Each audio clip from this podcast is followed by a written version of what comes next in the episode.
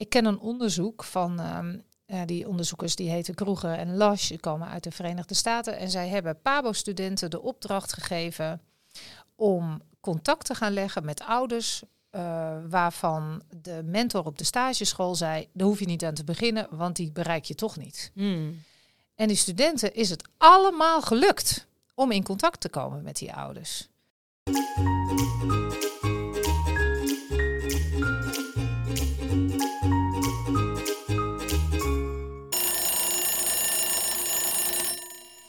Dit is 10 minuten, een podcast over samenwerken met ouders in het basisonderwijs. Ja, ik moet eigenlijk een beetje lachen.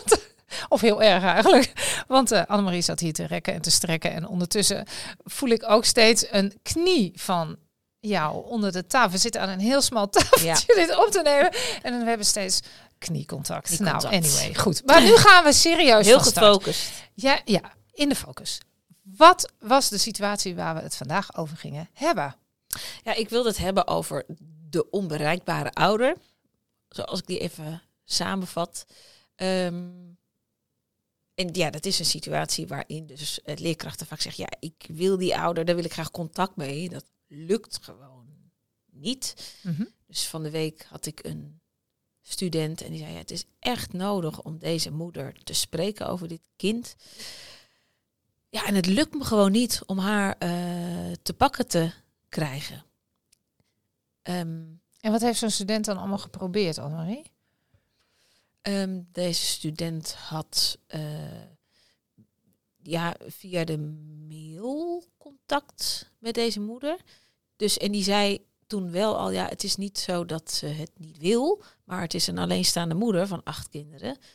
Acht. Ja. Ja, en die zegt gewoon, ja, ik kan niet dan en niet dan en niet 's middags en niet, eh, Nee. ik kan eigenlijk alleen onder schooltijd, maar dan eh, kunnen wij niet, want dan staan we voor de klas. Mhm. Eh, En daar blijft het dan even bij. nou, toen bleef het daar dus Ja, eventjes ja, bij. Ja. Ja.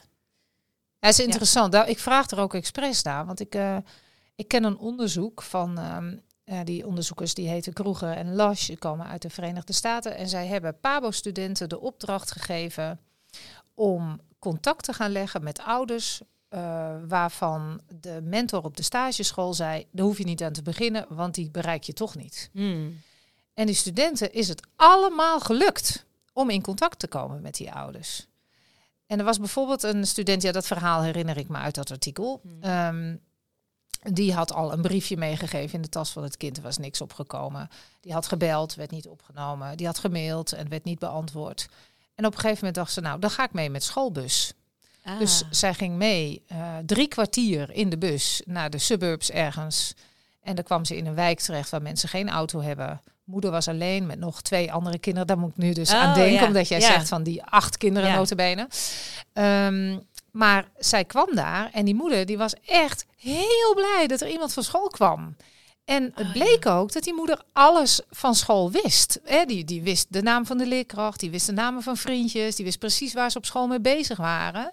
Dus die student was heel verrast eigenlijk over de enorme betrokkenheid van Ja. deze ouder bij de schoolse ontwikkeling van het kind, hè, bij wat hij daar allemaal meemaakte en zo.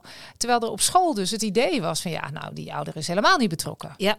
Het is Ja, interessant. het is mooi hè, dat betrokkenheid inderdaad zoveel verschillende niveaus kent. En inderdaad hele zichtbare niveaus van die moeder is altijd, gaat hij met alles mee. Maar dat de ouder dus die je nooit ziet, is soms eigenlijk de ouder die school nog het meest belangrijk vindt van, Ja. eh, van alles. Ja. Ja, Ja, het is grappig, want er is ook onderzoek naar, gedaan naar wanneer leerkrachten een ouder nu een betrokken ouder vinden. En dat is inderdaad dat ze een ouder eh, veel zien op school. Ja. Hè? Dus dat is de ouder die altijd op de informatieavond is, die altijd naar 10 minuten gesprekken komt, die altijd meteen met 25 wc-rolletjes komt aanrennen als er geknutseld moet worden. Weet je, zo'n ouder, nou die kennen we allemaal. Ja. Eh, en het tweede is als ouders, ehm, ja, ze noemen dat dan responsief zijn op de adviezen van de leerkracht. Dus Mm. eh, dat ze eigenlijk gewoon doen wat leerkrachten adviseren. Dus als de leerkracht zegt van joh, je moet dus wat meer met hem lezen, dat die moeder dat dan ook gaat doen. Dat vinden Oh, we in ja. het onderwijs heel fijn. Dat is een betrokken ouder, Ja. weet je wel. Ja. Terwijl het natuurlijk ook zo kan zijn dat een ouder dat niet doet, omdat er gewoon iets anders belangrijker is volgens de ouder voor dat kind. Dat wil helemaal niet zeggen dat hij dan dus niet betrokken is. Of een ouder die je nooit ziet. Of een ouder die het ook wel wil, maar zelf niet kan lezen. Ik bedoel, er zijn Ja, toch nee, zoveel precies. voorbeelden. Ja. Ja. Ja, en in deze, deze casus was het wel mooi ook om te horen van dat zij al wel wist van ja, het is niet, deze moeder vindt het wel belangrijk. Ja, ze had ook al een idee van waarom ze niet naar school kon komen natuurlijk. Ja, ja, dus dat, dat hielp wel. En dat ze zei, maar kan ik wel een afspraak maken om... Uh, dus ze ging het over, ja, kan je dan ook haar bellen? Want als ze blijkbaar niet op school kan, maar je wil haar wel spreken... Mhm. Ja, is dat dan ook een optie? Dus gewoon om in ieder geval te verkennen van... Oké, het liefst wil ik haar hier aan tafel. Maar als dat niet haalbaar is, wat is er dan wel haalbaar? Ook binnen mijn kaders. Het vraagt eigenlijk een beetje creativiteit, volgens ja. mij, als ik jou zo hoor. Ja, en ik snap ook wel dat niet iedereen in de schoolbus mee kan stappen voor drie kwartier. Mhm. dus dat is. En, maar soms helpt de houding ook al heel erg om het om in ieder geval te realiseren. Het feit dat iemand zich niet laat zien, hoeft niet te betekenen dat het diegene niks uit kan maken. Dat, dat geeft soms ook al heel veel mildheid om ook zelf dan nog uh, een stap te zetten om diegene wel te bereiken of alsnog te bereiken. In ieder geval in het belang van het kind. Nou, vind ik heel mooi dat je dat zegt. Want eigenlijk heeft het te maken met het beeld dat je hebt van zo'n ouder. Als je iemand het, uh, het, voordeel van de twijfel geeft van nou, er zal wel iets aan de hand zijn waardoor dit niet lukt. In plaats van dat je denkt, oh, daar heb je er weer zo een. Zo'n onbetrokken ouder. Ja, en dat heb ik ook wel eens gehoord. Want iemand mhm. die zei dat, dat, dat dacht ik. En toen uiteindelijk kreeg die moeder toch te pakken. Maar toen bleek dus dat zij inderdaad ook een alleenstaande moeder was. En twee baantjes had. En geen, en geen netwerk van iemand die s'avonds inderdaad op de kinderen kon passen. Dus die kan gewoon niet naar een ouder. Die weet, of in ieder geval, die weet gewoon echt zelf niet hoe. Eh, en die vindt dat zelf het, het, het ergste van, uh, van allemaal. Dus als je dat kan zien, dat helpt al zo. Dat helpt al zoveel. Dan is het makkelijk om te denken, oh wacht, dan, dan ga ik er gewoon even bellen. Of, het, eh, of misschien ga ik wel vijf keer bellen totdat ik er te pakken heb. Ja, ja want misschien is er ook wel gewoon, is er gewoon aan het werk of iets dergelijks. En dan zei ik, ja, die moeder die, dus als ik een afspraak probeer te maken, want dat was keer later zag ik er weer, dan kan ik wel zeggen, ja, ik bel je, maar dan, uh, dan weet ik niet of ze dan ook opneemt. Want eigenlijk kan deze moeder niet zo goed afspraken maken of afspraken onthouden. Ja, als dat een gegeven is, dat je weet, dan kan je daar natuurlijk wel heel boos om worden dat je dat vervelend vindt. Je mag het natuurlijk ook echt wel vervelend vinden, maar als sommige mensen daar ook echt niet toe in staat zijn en je denkt, ja, en voor het kind, en voor mij is het toch fijn dat ik haar spreek, ja, dan kan je ook gewoon denken, nou, dan bel ik gewoon af en toe. En als ze opneemt, dan heb ik haar aan de telefoon. Dat is dus bij deze moeder blijkbaar makkelijker dan een afspraak inplannen. Ja. En ze ja, maar mag dat dan zomaar? Want dan ben ik niet aangekondigd. Nou, dat kan je dan toch aan die moeder vragen of het, of het uitkomt op dat moment en of dat even mag. Dus er zit ook een ehm, iets volgens mij waarin soms studenten zichzelf nog mogen autoriseren van uh, hoe belangrijk is het dat ik die ouders spreek en dan, ja, dan mag ik ook gewoon andere wegen onderzoeken. Precies. Dan mag je dus die creativiteit laten zien. Ja. En als je dan eens een keertje op een avond belt, vind je, ja, ik wil het nu toch ook een keertje buiten kantoortijden proberen. Je hoort het wel van een ouder als het niet uitkomt of als, het, uh, hè, als ze het niet, uh, niet gepast vinden. Ja. En als het jou niet uitkomt s'avonds, dat mag natuurlijk ook. Zeker. Hè? Dus je mag echt je eigen grenzen ook. Uh... Belangrijk om te doen ook. Ja, dat denk ik wel. Zeker. Ja.